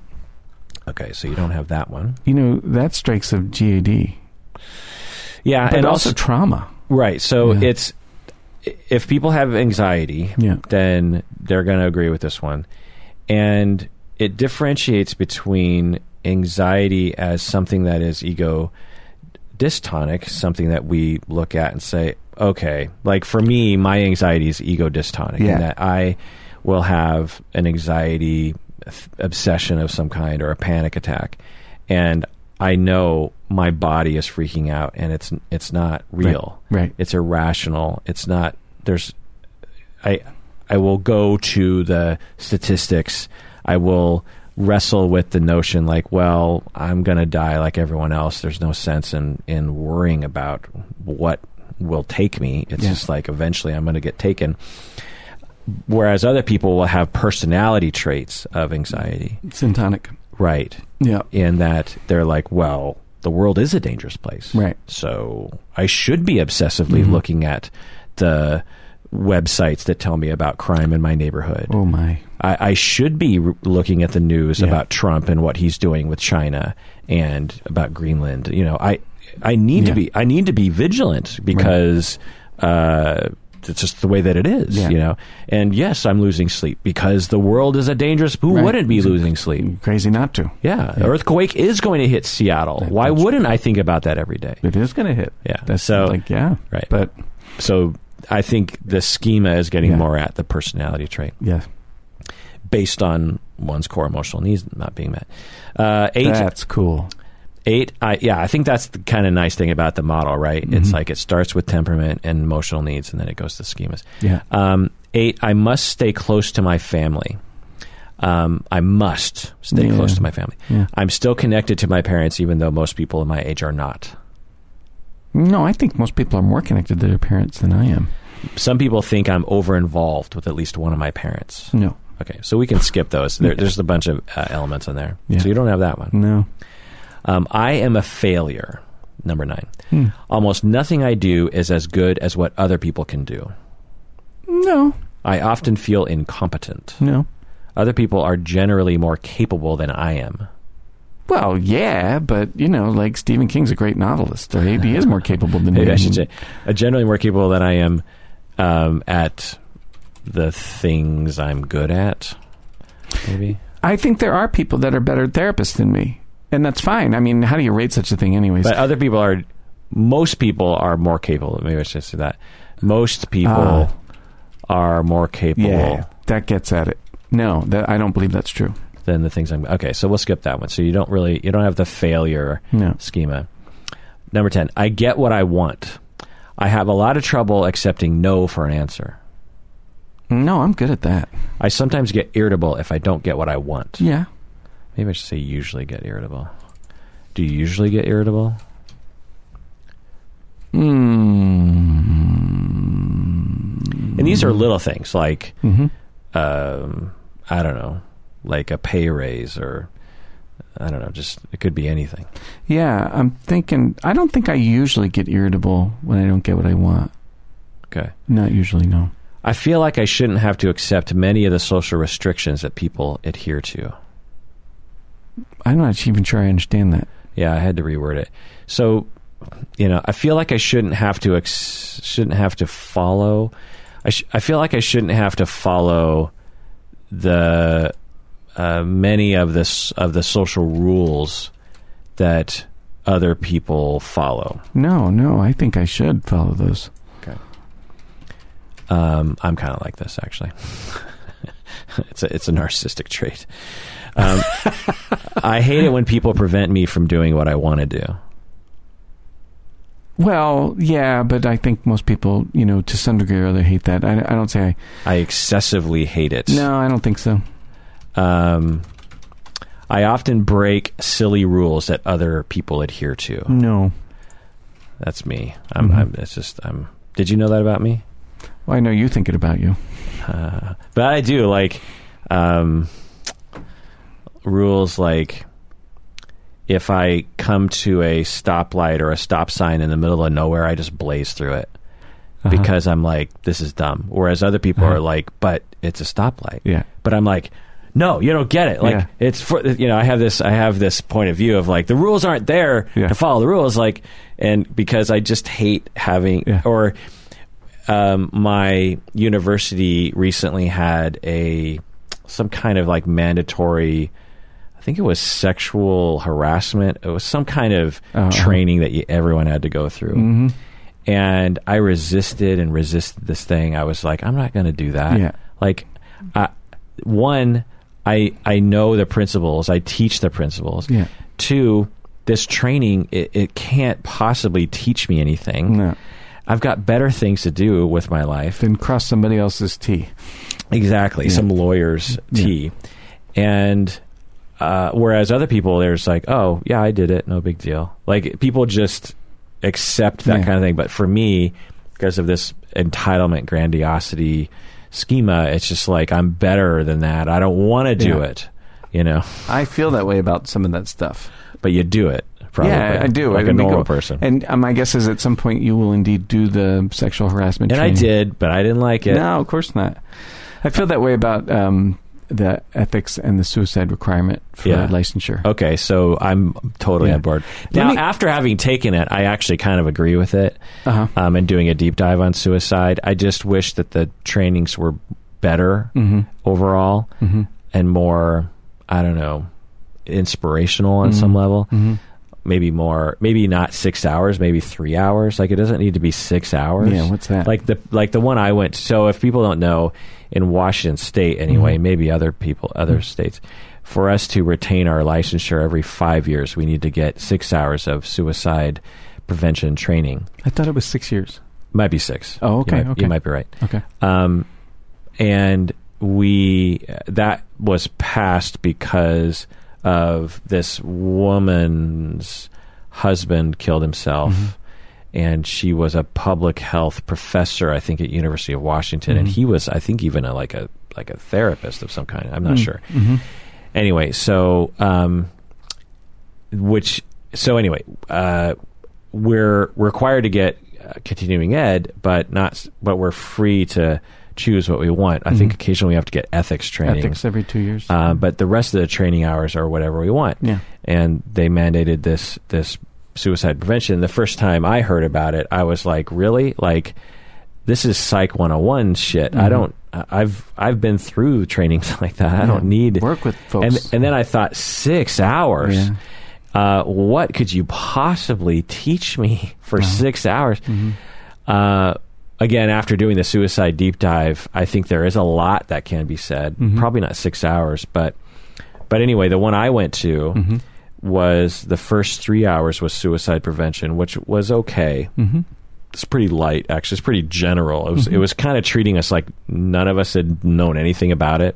Sure. Let's be clear that the folks who are required to do this are not just mental health people, but people that work in doctors' offices and uh, regular medical folk. have Oh, to really? Have these requirements as well. It's the same requirement. Oh. Yeah. Oh, interesting. So they're they might so us therapists are taking the same training. Interesting. But then the last three hours, the woman did a whole thing on dissociative identity disorder because Oh. it's related to suicide, Suicide. which I thought was pretty That was interesting. Probably interesting. Yeah. Yeah. All right, eleven. Oh, I- wait, wait, wait. Before What? we go on, Yeah, yeah. I've been wondering about this for years. Back when you lived in the Mm-hmm. apartment there on Meridian, you we had this conversation about recycling. and you're like, no, recycling's stupid. Here's why. And you said something about it, and it's like, uh, I see the logic in that. But it went completely against, you know, I, I, I believe in recycling. I think it's in generally. But you had a reason. You had this whole thing about why recycling was short sighted and dumb. Can you remember it? Well, I don't know what I thought back then, and you know, my 26 year old self was not as um, sophisticated, I would hope, as I am now, and there wasn't the internet. Sure.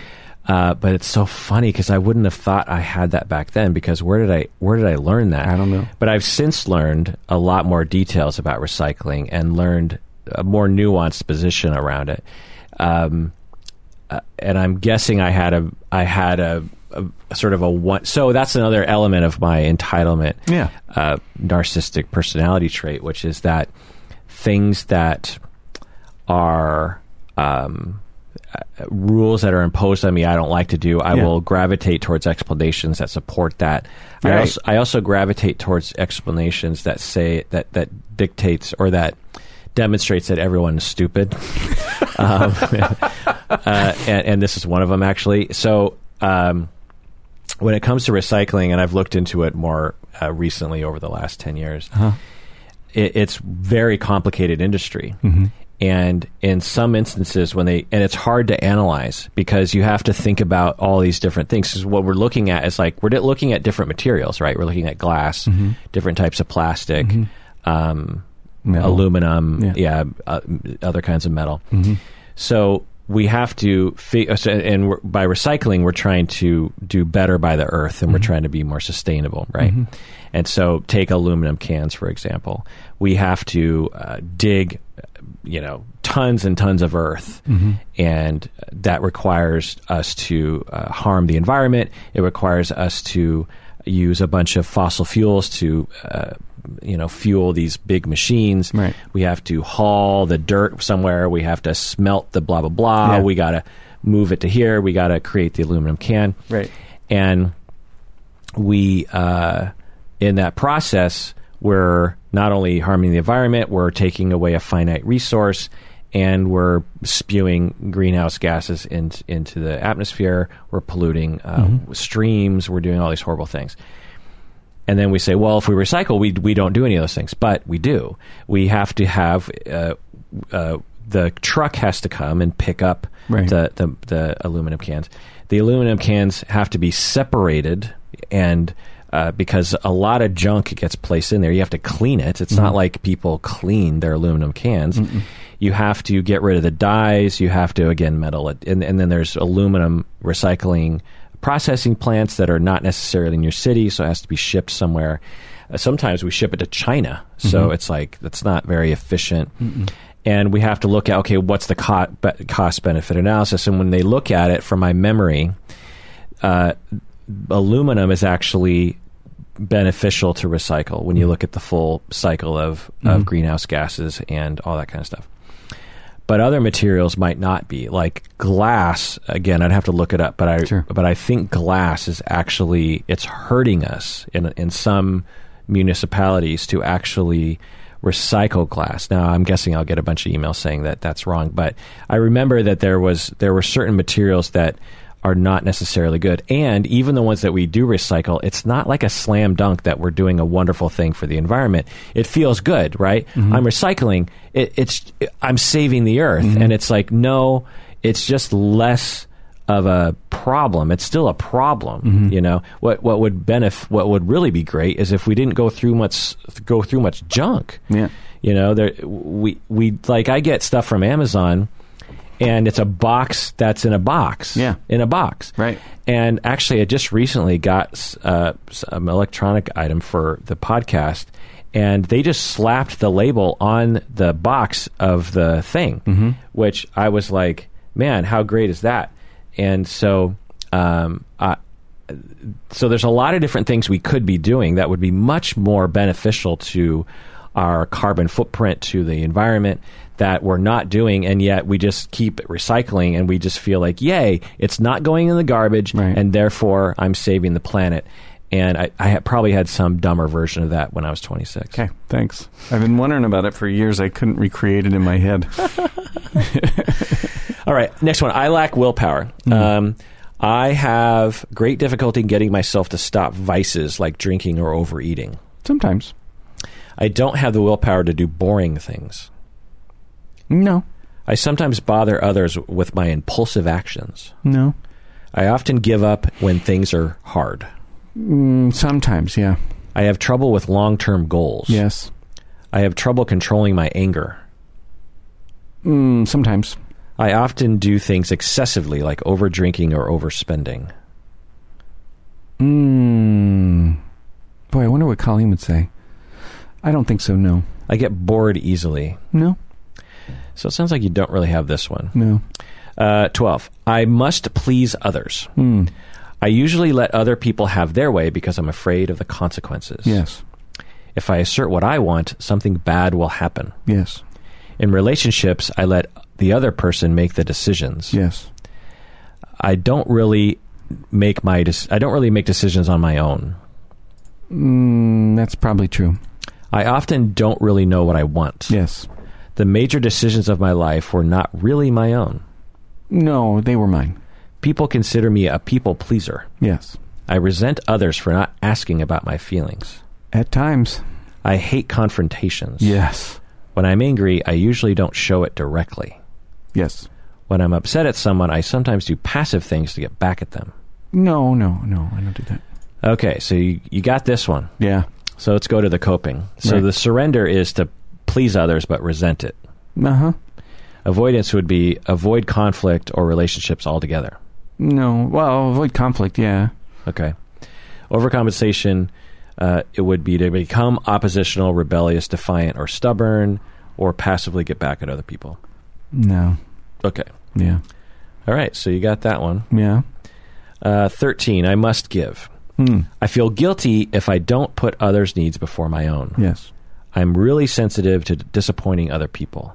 Yes. I give more than I get. Yes. People consider me to be very helpful or attentive, sometimes too much so. Not sure about the too much so, but I think yes on the first part. I usually put up with bad behavior in others. Yes. I often volunteer for extra work. No. I'm often really busy, and yet I still take on more responsibilities. No. I often give the impression that I don't need much. Yes. I'm happiest when others are happy. Yes. I notice other people's needs a lot. Uh, well, you know, I'm a fucking therapist, so. Uh, how about in my private life? Do I uh, Yeah. say it again? I notice other people's needs a lot. I think so. But I think that's mostly an outgrowth of um, uh, adopting an attachment lens Okay. on the universe. I'm affected by other people's discomfort, Yes. or I'm overly affected. Maybe I should say overly affected by other people's discomfort. Is that true? No, I think I'm affected the right amount. Okay. I'm, I often have little time for myself. Yes.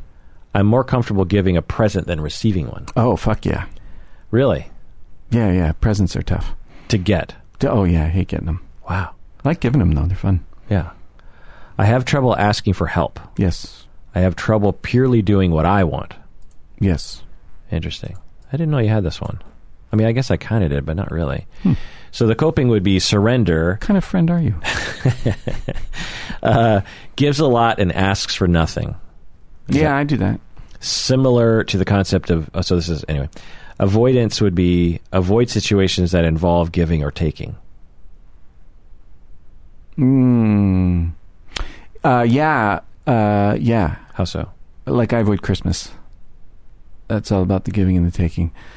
I hate that. I just I it all makes me uncomfortable and so unnecessary. So I do not like participating in Christmas. I I like the Quanchanamas party. It's like a white elephant party that we go to. Right. Yeah, This is just silly. it's fun, but in general, no. Yeah. And one could say that being in private practice is kind of an avoidance of it because when you're in private practice, you don't really have to give and take to to fellow employees. No, you do not. I very little.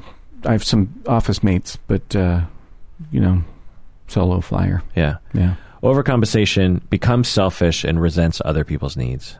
No, I don't think so. All right. surrender. I'm mostly the surrender. Yeah. Yeah. 14. I must fit in. preoccupied with social status, appearance, money, or success. No. When someone appears to not like me, I become very stressed out about it. Mm. Mm, no. I find myself becoming a chameleon to make other people comfortable. Yes. Oh, really? Yeah, that's annoying. When do you do that? All the time. Really? Yeah, I'm amazed at what can come out of my mouth. Like, for instance, when it comes to movies, right? yeah. I generally adopt the attitude uh, and preference of the person I'm with. So if somebody says such and such was a good movie, you know, I'm like, yeah, yeah, it was a good movie, yeah. And I see a lot of movies, so yeah, yeah, yeah. But when my nephew Travis, who hates everything, when he doesn't like a movie, I swear I become just like him. and it doesn't matter. I sometimes I can't even remember. Like I can't have a felt sense of did I, what what did I like about this movie? Yeah, I become I'm chameleon that way. Interesting. And not just with that sort of thing, I'm chameleon lots of ways. Hmm. Yeah. I often try hard to fit in. Yes. Often my self esteem is based on how other people view me. Yes. I sometimes try to achieve things that are impressive so other people will notice. Oh, um, I think, uh, yes, yeah, yeah, that's true. I spend a lot of time. You know, I don't go to my high school reunion for that reason. Really? Yeah, I don't have anything to show. So I say, you know. Yeah, I've. So I just had my 30th. Oh, Actually, I've planned all of my reunions. oh that's right. I knew that. Yeah. yeah. and I've planned. I've, Bob just dropped his phone. Um, I uh, um, plan. I've, I've I usually plan my family reunions and and I love my classmates growing up, and I don't really think about the impressiveness of anybody because. These people I went to preschool with, and Yeah. it's like th- you know, I don't care who you are, Yeah. you're not going to impress me because I saw you in diapers, Right. you know what I mean? Yeah. Uh, so it doesn't really matter. You just kind of get brought back to that level, Uh huh. and so I love it because of that. I mean, the, these yeah, the thing I always say is, I spent 13 years of my life with about 25 people, and probably 10 ish years with maybe 75 people. Isqua Yeah. High School? Uh, so I went so Pine Lake Plateau, which is now called Sammamish, and then to Issaquah High School. But the these people, I spent six hours a day, Right. f- Monday through Friday, Right. uh, f- nine months out of the year, Right. and just took th- them for granted. And some of them I didn't know that well, but some of them I, you know, over 13 years, we would phase in and out of different, you know, like I had, I have one friend that I went to preschool with that she sat next to me in the fourth grade, and my eyes were going bad, and I didn't want to wear glasses yet, and so I had to ask her to tell me everything that was on the board because we like sitting in the back of the class, and so for that entire, year- I mean, just think about 180 days. Yeah. Monday through Friday, six hours a day, and I'm like, "What does it say on the board?" And she's like, "Explain it to me." And we're like, we're like good friends Yeah. and and to s- not hang out with them the way you would with your siblings or other kinds of friends, and to see them occasionally is just really great for me. Sure. Um, but upon going, I would because I was the planner, so I'm running around. I'm I'm greeting everyone as Yeah, they're hosting. walking the door. I'm like introducing people. I'm I'm like making sure I remember people's names. Mm-hmm. I'm like making sure I point out like what they've been doing, and then uh, I hear afterwards about some people, like half the people were terrified about going Mm-hmm. Yeah. and how they were like, ah, I, I wasn't going to go. And then the last minute, I thought, okay, maybe I'll go. And I'm like, so a lot of people are really busted up about it because of this idea of not fitting in. Mm-hmm. And I guess I just felt like I always fit in growing up. so, or I, I don't know. I, I, I definitely didn't feel like I fit in a lot, but I must have felt like I fit in enough. You know what I mean? I must have felt like I fit in more than other people did. Yeah. You know what I mean? Yeah. Because I definitely had a sense growing up that I didn't fit in and I wanted to fit in. hmm Yeah, that's normal development. Right. But I must have not nearly been as bad as other people Mm-hmm. and and as an adult not as bad. Cuz I have some friends who are like pretty cool Mm-hmm. cats Yeah. and they were pretty scared about going. So Interesting, huh? Yeah. So you're you don't even go. No. So yeah. No, it's pretty far away. It's at Yeah. Thanksgiving time, so there's lots of obstacles for me, but Yeah, I hear But- that some people have their reunions on Thanksgiving. Yeah, ours is. Uh, I think the Saturday after Thanksgiving because is people figure they come home. they come around the Yeah. town. Yeah, We were thinking about doing that next time. yeah, Anyway. Um, deep down, I don't really know what I want. yes. Most of my big decisions were made with other people in mind. Mm, no. When I meet someone new, I put a lot of effort into making them like me.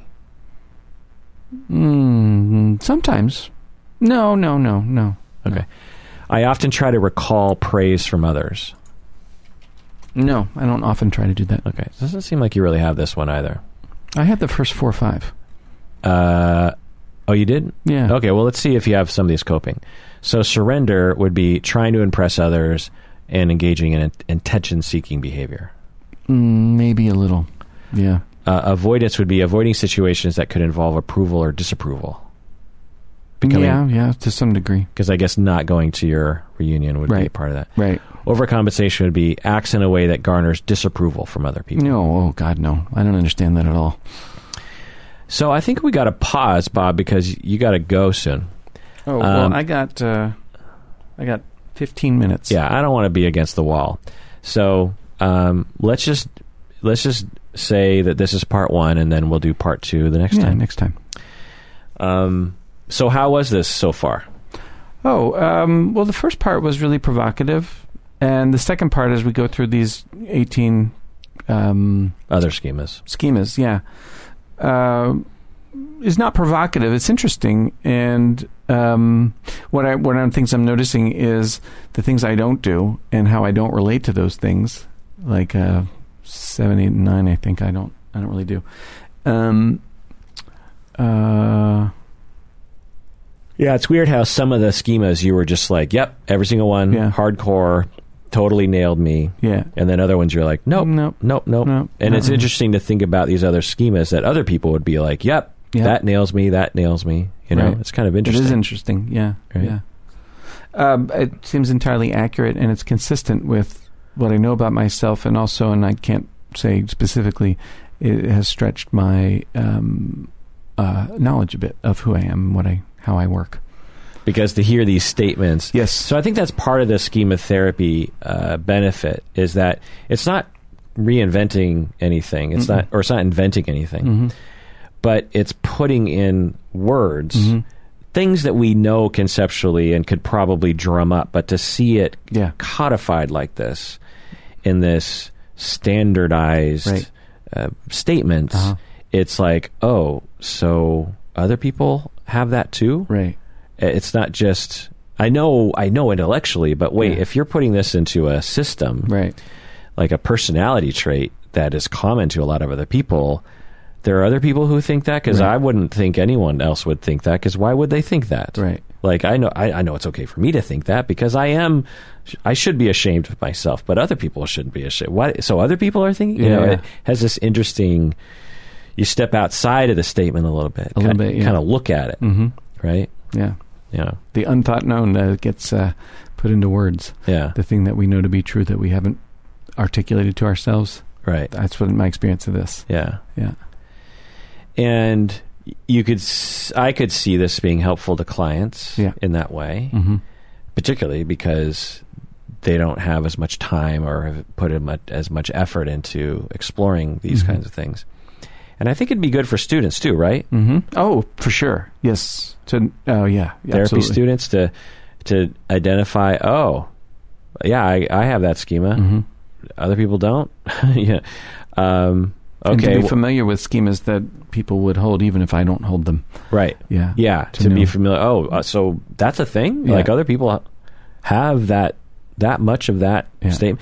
Like I'm surprised, you know, because I I've I don't because again having been introduced to this um, uh, model not too long ago, and I would read some of these statements, and I was just like, okay, I'll take your word for it, schema therapy people, but do people actually agree with this statement? You know, like Mhm. um, you know, uh, there's something wrong with me fundamentally.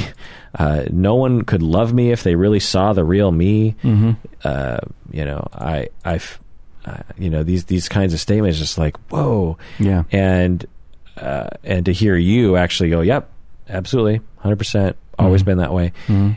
uh, is um, eye opening Mm-hmm. and uh, and interesting.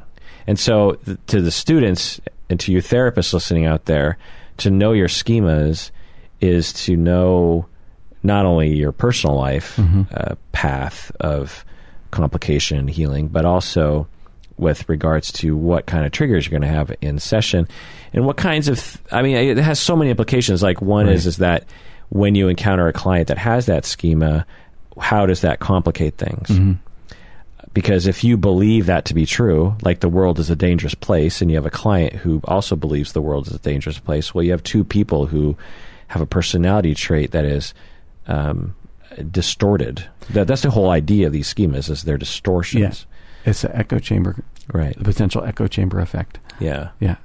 And once you detect these schemas in your clients, you know the corrective experiences that they need.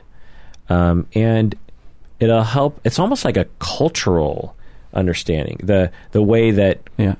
when I understand another culture and their and the world they live in and the the um, differences between the world I live in and the world they live in, it helps me to understand how to reach across to them and to to understand these schemas is Right. that thing way for me too. It's like oh Mhm. wow like that's what it's like for you because Mhm. that's pretty intense Mhm. and pretty specific and because I've never been there before you know I I don't know what that's like and to be able to reach out and really get other people, which would, of course, be very therapeutic. Yeah. Increase empathy Yeah. by increasing understanding. So, do the schema therapy people have a clinical method? Yeah. Yeah. It's long term therapy. Uh, it's uh, one to two years plus, and it's a matter of becoming aware of your schemas Uh huh. and then um, knowing how to uh, account for it. I'm s- it's this is my kind of version of their version, but um, knowing how s- sort of cognitively identifying them as Mhm. distortions, Mm-hmm. like you know the notion like I'm not lovable that pops into your head. And you're just like okay, cognitively speaking, in my head, like you say, Yeah. I know that that's a distortion. I'm not going to go along with it. And then the the longer term um, goal of he- basically healing, fr and I think they even use the word heal from one's schemas and how to functionally get your needs met. It, so it all comes back to that beginning of just like, you know, Mhm. like the I am defective, for example, schema is a reaction to not getting a need met of I am lovable Mhm. or that people are trustworthy or good or or nurturance or Mhm. acceptance of my soul. Mm-hmm. And so we all have that need of acceptance and you didn't get that growing up Mm-hmm. and b- so as so you developed a s you had to develop some schema to react to that it's like why am i not getting this notion i have this need to be accepted why am i not getting that need met well it must be because i'm defective and you just develop this personality trait then you look for things to identify well that's why i'm defective Mm. but really it's just this general sense like i'm defective Yeah. I'm, I'm not worthy of being acceptable or being treated in an acceptable manner and so then the, then we go back to the beginning. It was like, okay, well, how can you functionally get your acceptance needs met aside from not doing the coping mechanisms of putting the self down? You know, that's surrendering oneself to the I'm defective. Okay, fuck it. I guess I am defective. Right. I'll, I'll just beat myself up, or avoiding. uh, You know, avoiding uh, telling people what my true self Mhm. because I, I can't. I'm not gonna. But that again, do, it, it perpetuates the Keeps it schema going. Yeah. or are overcompensating overcompensating by becoming perfect or criticizing other people. Right. You know, all these things are maladaptive coping because they are reactive to the I'm defective schema, but they keep the I am defective schema in place. That's what makes them maladaptive is they keep the schema going. Right. Yeah. So the adaptive coping would be like slowly allowing oneself to express your true feelings and allowing yourself to come out, which I'm guessing you're doing with your therapist, and realizing that you can be accepted uh, even at your most shameful area in your life, that Uh-huh. you're still acceptable and non rejectable. And although it might be mis- a little unfortunate, it, or maybe greatly unfortunate, it doesn't mean you're overall unacceptable or Mhm. something, you know and uh, rejectable and Mhm. unlovable. Um, and through that healing process, that's an adaptive reaction to that schema. And it heals it over time, and the schema begins to change Mm-hmm. because of, of, of actual experience. Yeah. Experience is the change agent, Yeah. not cognitive knowledge. Right. Yeah. I don't know if schema therapy would word it exactly the way I'm wording because I'm inserting all my interpersonal psychodynamic stuff in there, but I'm guessing it's similar. They probably get in the neighborhood. Yeah. Just maybe different, you know, jargon or whatever. Yeah. Yeah. But you can see like a DBT uh, Mhm. module on Mhm. these. Like, if, let's identify your schema and Mhm. like let's identify how you're maladaptively Mhm. dealing with the schema and how you can adaptively get your needs met. You know, I just think it's it has the full circle. I, I kind of like that. I like that too. Yeah. Yeah. Well, thanks for joining me, Bob. And we'll have Yeah. to do part two the Part next time two. you come over. Next time. All right. And thanks for joining us out there, patrons. Please take care of yourself. Let me know what you think, and also if you want to potentially come on the show uh, and do this uh, assessment, it, you know, to flesh out this model. Um, you know, we can talk. I, I, I- I'm, I'm just throwing that out there. I'm not quite sure how that would work ethically speaking, since I'm a clinician and I don't know you the way I know Bob. Um, but I don't know. Maybe some, maybe some, or maybe you could just follow along on the podcast and just send in your thoughts as to, oh yeah, I meet this one and this is my experience, and maybe you could change this part of the schema, like tease this out or something. I don't know. That that definitely would be helpful to me. And let me know what you think. And uh, as always, you can um, email me and I can forward to Bob any thoughts that you have, which I always do.